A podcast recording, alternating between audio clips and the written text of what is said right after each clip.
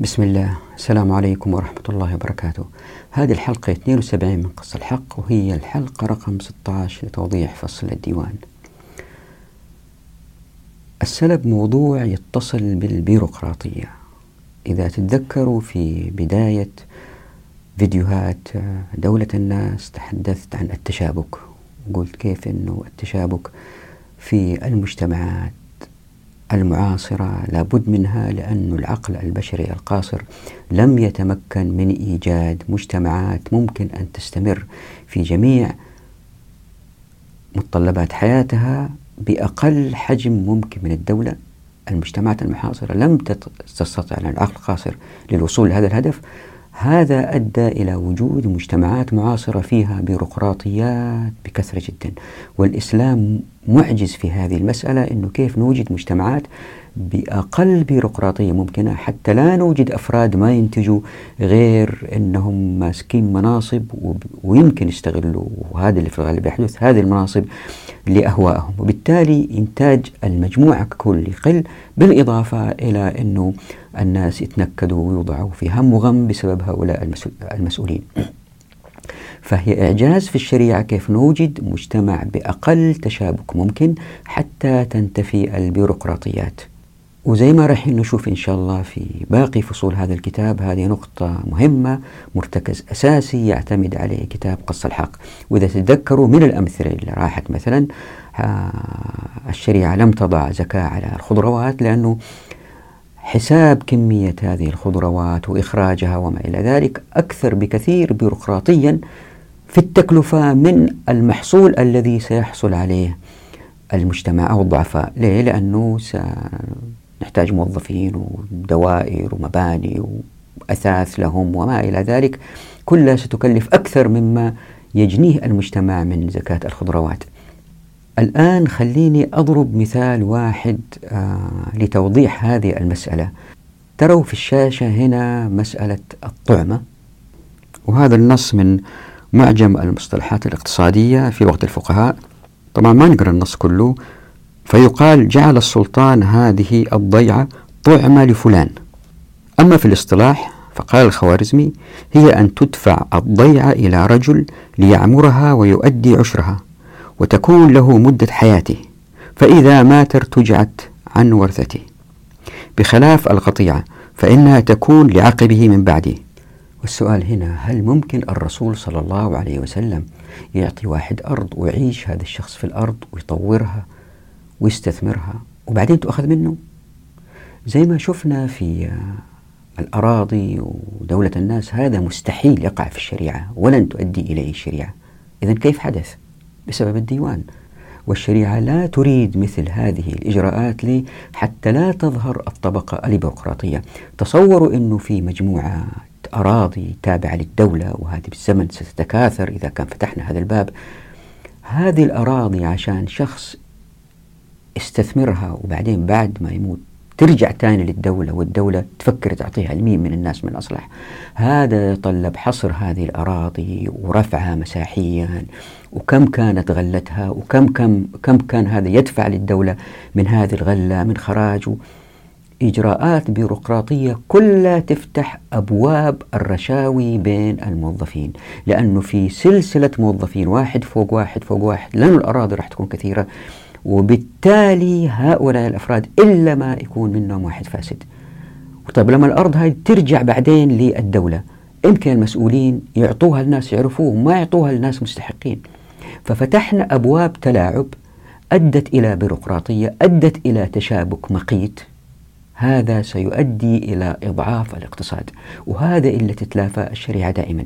ناهيكم عن أنه كما هو معروف وهذا حاولت أثبته في كتاب عمارة الأرض بحمد الله وتوفيقه أنه الأراضي لما يملكوها الناس وهي لهم لهم أمل كبير فيها وأمل مزروع في نفوسهم.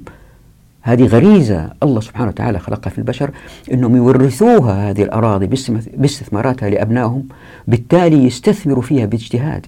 فالأراضي, فالأراضي تكون في أفضل حال ممكن في أعلى إنتاجية ممكنة. لما يعرف الشخص أنه الأرض هذه سترجع للدولة إيش اللي يسوي؟ ما راح يستثمر فيها بذات الهمة والاهتمام. وبالتالي هذا ينقص من مجموع اقتصاد الأمة.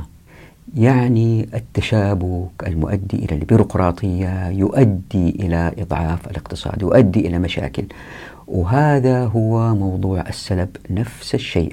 كيف الشريعة عالجت هذه المسألة حتى لا تظهر البيروقراطية ولا يظهر التشابك المقيت. والآن لملخص هذه الحلقة. إذا تذكروا في الحلقة قبل الماضية وضحت أنه في عشر مسائل ظهر فيها خلاف بين الفقهاء في مسألة التنفيل. وفي الحلقتين الماضيتين مرينا على سبعة من هذه الخلافات. الآن في هذه الحلقة سنركز على المسألة الخلافية الثامنة. ألا وهي السلب. سنعرف أولا سريعا ما هو السلب وبعدين ننظر إلى نص من بداية المجتهد يوضح أنه الأئمة اختلفوا آه، على مذهبين. جماعة ذهبت إلى أن السلب ليس من حق القاتل إلا إن نفله الإمام على وجه الاجتهاد. يعني في كل معركة الإمام يجتهد يقول المرة هذه في نفل أو ما في نفل. جماعة ثانية ذهبت إلى أن السلب واجب للقاتل. يعني هذا حقه يأخذه سواء قال ذلك الإمام أو لم يقله فهو من حقه. فالحلقة تحاول أن توضح أي المذهبين يؤدي إلى البيروقراطية والتشابك وبالتالي احتمالية ظهور الفساد. وأيضا أي المذهبين أقرب لفعل الرسول صلى الله عليه وسلم. ظهر اختلاف آخر هو في تخميس السلب. إذا كان كثيرا مثلا شخص قتل واحد وهذا الشخص كان حامل مجوهرات ثمينة. هل هذا السلب يخمس أو لا؟ وهنا نثير سؤال من سيحسب تخميس السلب إذا كان السلب يخمس؟ ليه؟ لأنه المقتولين قد يكونوا بالآلاف وبالتالي حساب كميات ما هو موجود عندهم قد تؤدي إلى بيروقراطية أو تأخير في عودة الجيش لأنه ما يقدروا يتحركوا علين يحصروا كل شيء. بعد ذلك نستدل بسلب الجاسوس وكيف أن الرسول صلى الله عليه وسلم أطلق هذه المسألة وقال هي للقاتل. ثم ننظر لنص طويل لابن حجر يؤكد أن سلب الجاسوس لقاتله بالكامل. وتلاحظوا أن الفقهاء ما يناقشوا مسألة النية في قتل الجاسوس لعظيم خطره. وفي هذا النص لفت ناقدة لمن ذهبوا أن السلب ليس حقا للقاتل إلا إذا أعلنه الإمام. ثم ننظر لنص آخر لابن حجر به آثار كثيرة لإثبات أن السلب حق للقاتل. طبعا يمكن الواحد يجيب نصوص أخرى من ابن قدامة أو الكساني أو لكن وجدت هذه النصوص في هذه المسألة لابن حجر واضحة. ثم نناقش مآلات المذهبين يعني المذهب الذي ذهب أنه السلب حق للقاتل والذي ربطه باجتهاد الحاكم. بعد كده نمر على قصة مهمة يرجع إليها الفقهاء ألا وهي مقتل أبو جهل وكيف أن الرسول صلى الله عليه وسلم حقق في مسألة من القاتل حتى يعطيه السلب فذهبت إلى معاذ بن الجموح رضي الله عنه وأرضاه.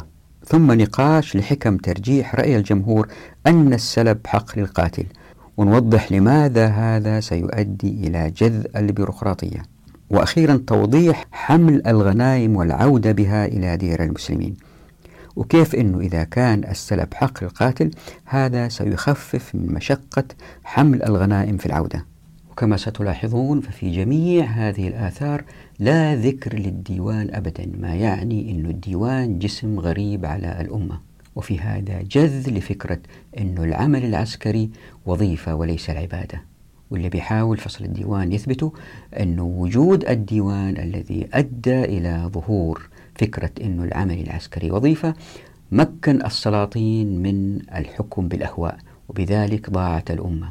فجميع هذه الحلقات في الديوان وكأن قطرات تصب لتؤدي إلى سيل يثبت أنه الديوان غريب وهذا من أهم أسباب ضياع الأمة. والآن للتوضيح. السلب كما قال ابن حجر هو ما يوجد مع المحارب من ملبوس وغيره عند الجمهور. يعني هذا قول الجمهور.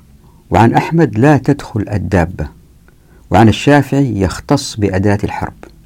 تلاحظوا هنا في الشاشة نص من بداية المجتهد وضعته في ثلاثة لقطات. نلاحظ أن أول اختلاف في الأقوال هو بين جماعتين. جماعة ذهبت على أن السلب ليس من حق القاتل إلا إن نفله الإمام على وجه الاجتهاد.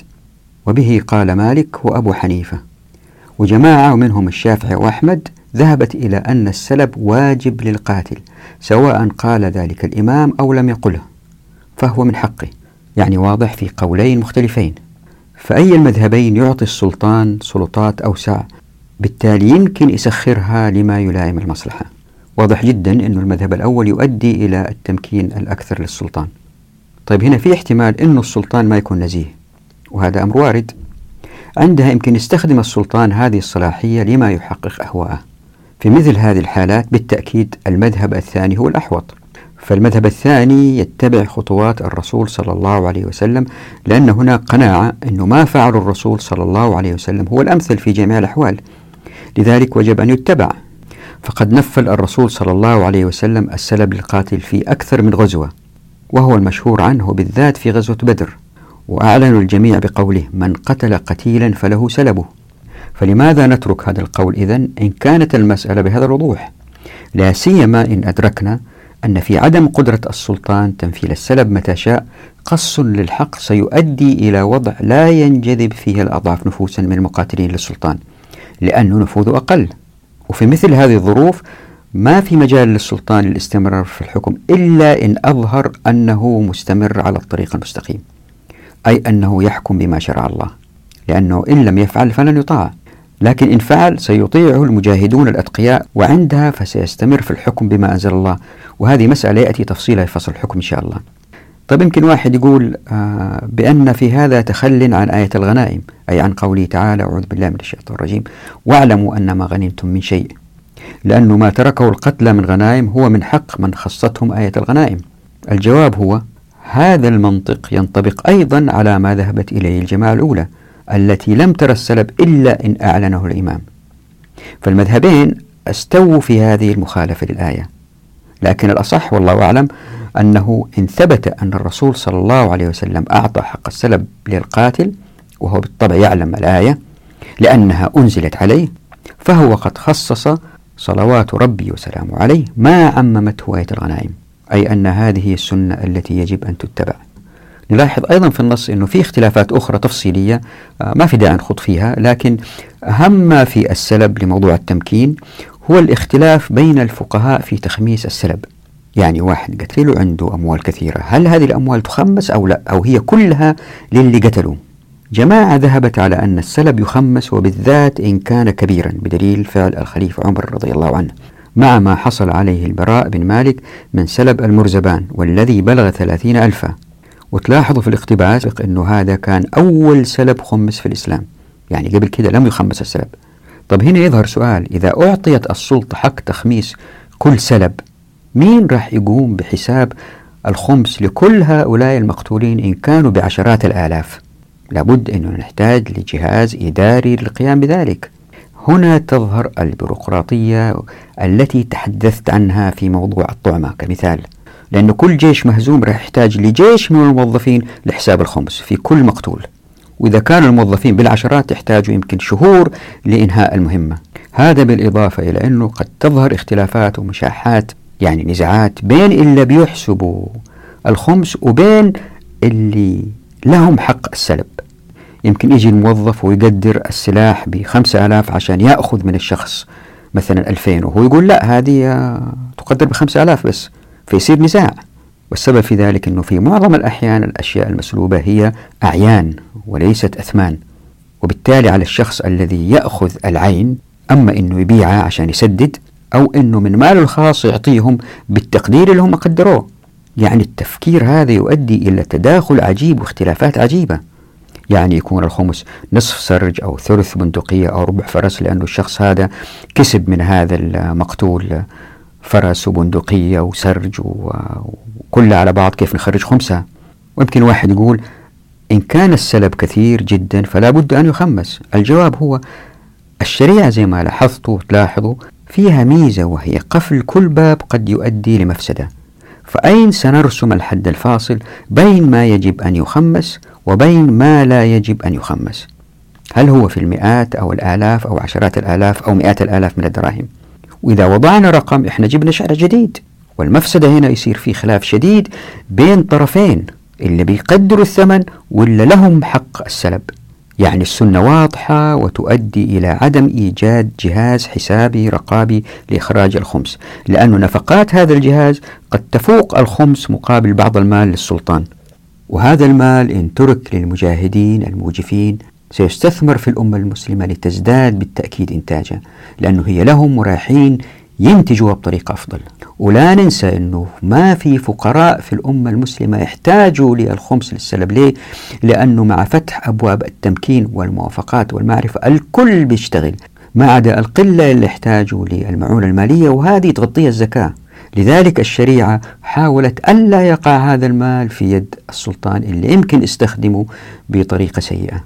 يعني احتمالية أن السلطان يكون عنده مال يمكن يستخدمه بطريقة سيئة رغم أنه احتمال بسيط جدا جدا لكن إن وقع يؤدي إلى مشاكل إلى بذرة فساد وهذه تكبر. الشريعة ما تخاطر بهذا الشيء.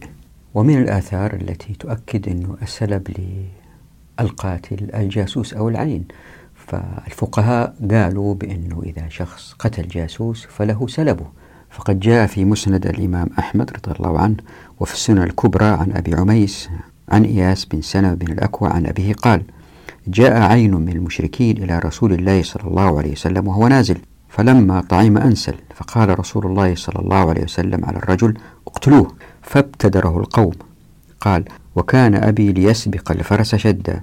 فسبقهم إليه فأخذه بخطام راحلته فقتله فنفله رسول الله صلى الله عليه وسلم سلبه. وهنا في نص طويل لابن حجر وضعته في الشاشة في هذه المسألة تلاحظ منه أنه توجه الفقهاء أن سلب الجاسوس بالتأكيد لقاتله بالكامل وهذا بالطبع نظرا لعظيم خطره ولما فيه مصلحة للمسلمين بقتله. في مثل هذه المسائل تلاحظ من النص أن الفقهاء ما يناقشوا مسألة النية أو تخميس السلب وذلك لتحفيز الناس لقتل الجاسوس.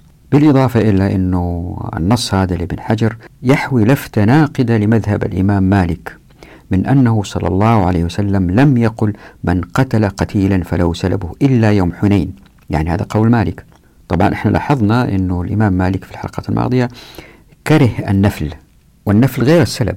فيقول ابن حجر موضحا وأما قول مالك لم يبلغني أن النبي صلى الله عليه وسلم قال ذلك إلا يوم حنين فإن أراد أن ابتداء هذا الحكم كان يوم حنين فهو مردود.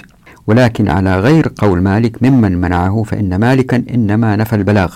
وقد ثبت في سنن أبي داود عن عوف بن مالك أنه قال لخالد بن الوليد في غزوة مؤتة أن النبي صلى الله عليه وسلم قضى بالسلب للقاتل وكانت مؤتة قبل حنين بالاتفاق. والآن أضع نص من فتح الباري لابن حجر أيضا. تلاحظ في الاقتباس أن هناك الكثير من الآثار التي تثبت أن السلب للقاتل وهذا مذهب الشافعي وأحمد رحمهم الله.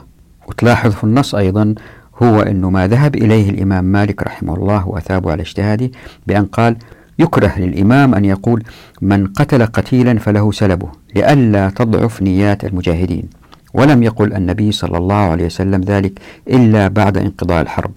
طبعا هنا يظهر سؤال لنفترض جدلا أن قول الإمام مالك رحمه الله صحيح. ألا يعلم المقاتلون أن حق السلب للقاتل هو حق لا يتحقق إلا بإعلان الحاكم بعد المعركة؟ فقد يعلن الإمام ذلك وقد لا يعلنه.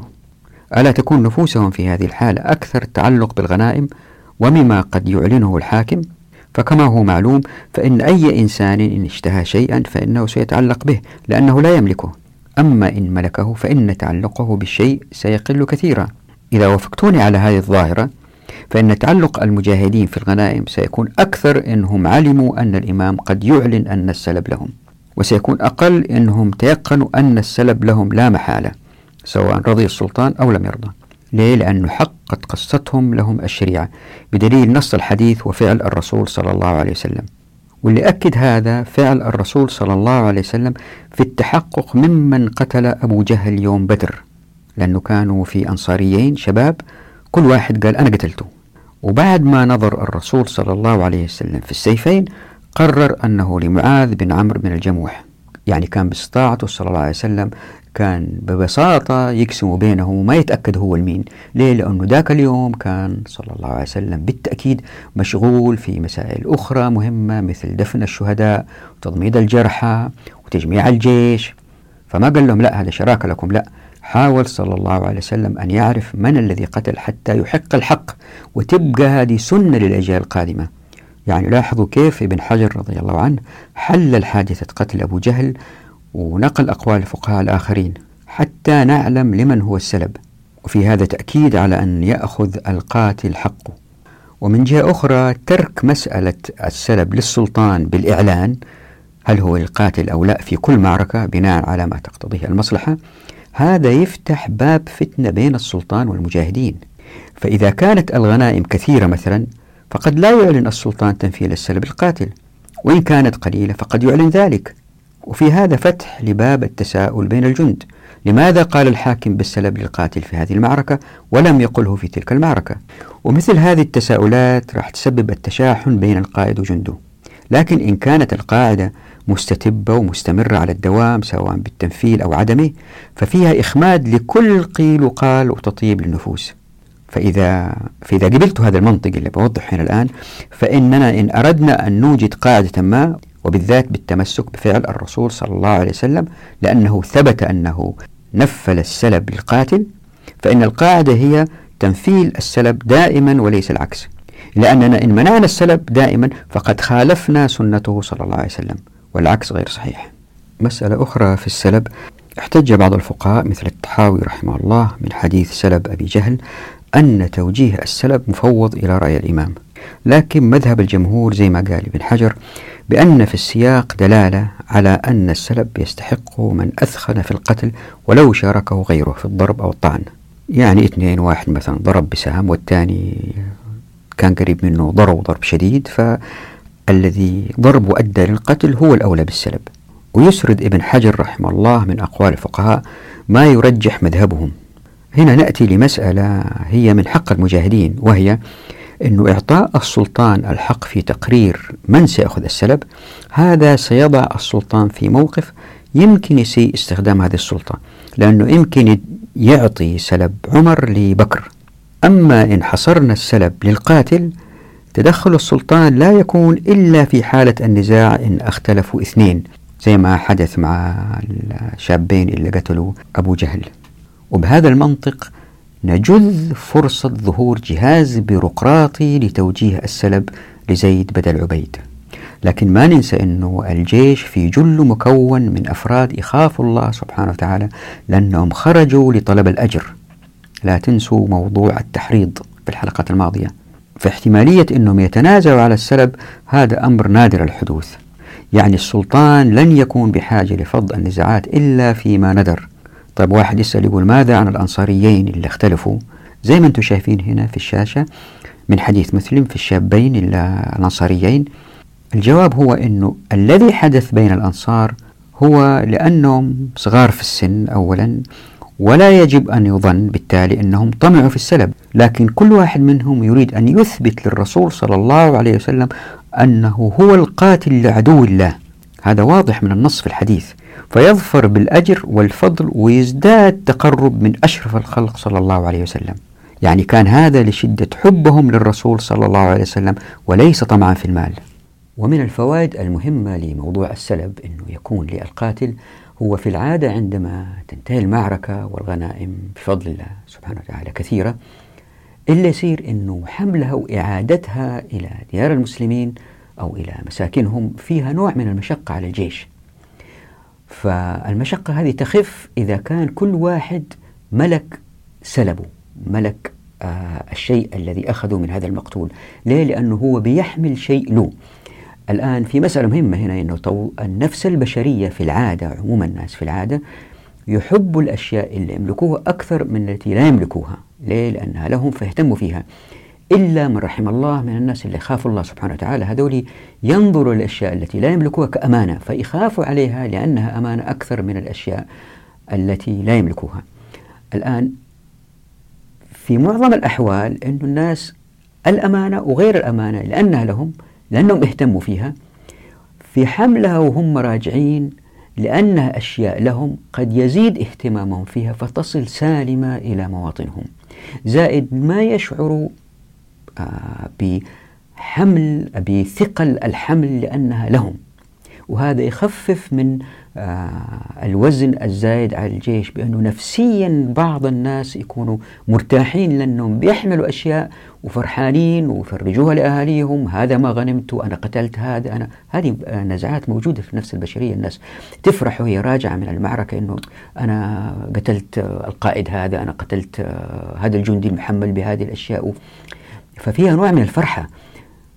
يعني يمكن الأيام هذه يقولوا والله غنمنا هذه الدبابة غنمنا هذه المدرعة غنمت هذه الرشاشة ففيها نوع من الفرحة والفخر أنهم هم فازوا بشيء هم عرقوا آه، هم تعبوا عليه وجابوه وهذه مسألة نفسية مهمة تساعد على الجيش في الرجع في الرجعة بنوع من الفرحة بحمل أشياء هم غنموها.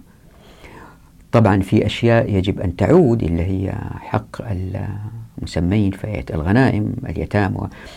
آه والرسول صلى الله عليه وسلم وضح هذا بوضوح في الحديث في قوله صلى الله عليه وسلم من كان يؤمن بالله واليوم الآخر فلا يركب دابة من فيء المسلمين حتى إذا أعجفها ردها فيه ولا يلبس ثوبا من فيء المسلمين حتى إذا أخلقه رده. والغنائم في العادة زي ما هو معروف هي أشياء يحملوها الجنود المقاتلين من الأعداء وأشياء موجودة ما يحملها الجنود. فالأشياء التي يحملها الجنود إذا صارت سلب تبقى الأشياء اللي هي لم يحملها الجنود ألا وهي الغنائم. وهذه أيضا تقسم في أيضا في أرض المعركة وهذا موضوع الحلقة القادمة. فإلا بيصير أنه هذا الحمل الذي هو غنائم يجب أن يعودوا به إلا بيصير أنه الناس المقاتلين يأخذوا السلب والجزء هذا الباقي الذي هو آه الغنائم وليس السلب هذا أيضا أربع أخماس. للمجاهدين هو حق لهم يحملوه ويعودوا فيه وهذا موضوع الحلقة القادمة هل التقسيم في الموقع أم لا؟ ويبقى الجزء اللي هو الخمس من ما بقي من الغنائم غير السلب وهذا الذي يحملوه ولا يملكه الغانمين ويعود فيه. وهذا الذي يجب أن يهتموا فيه لأنه أمانة في عناقهم لأنه حق المسمين في آية الغنائم مثل اليتامى. وهذه المسألة هل التقسيم في الموقع أو لا والخلافية هي موضوع الحلقة القادمة؟ وستروا إن شاء الله بإذن الله كيف أن الشريعة غلقت كل التفاصيل التي يمكن أن تؤدي إلى النزاعات بين الناس. والتي يمكن أن تؤدي إلى البيروقراطية التي تنتج أفراد لا ينتجوا للمجتمع ولكن فقط مستهلكين مع هم وغم. هذا إن شاء الله موضوع الحلقة القادمة. هل التقسيم في الموقع؟ نقف هنا نراكم على خير. في أمان الله ودعواتكم.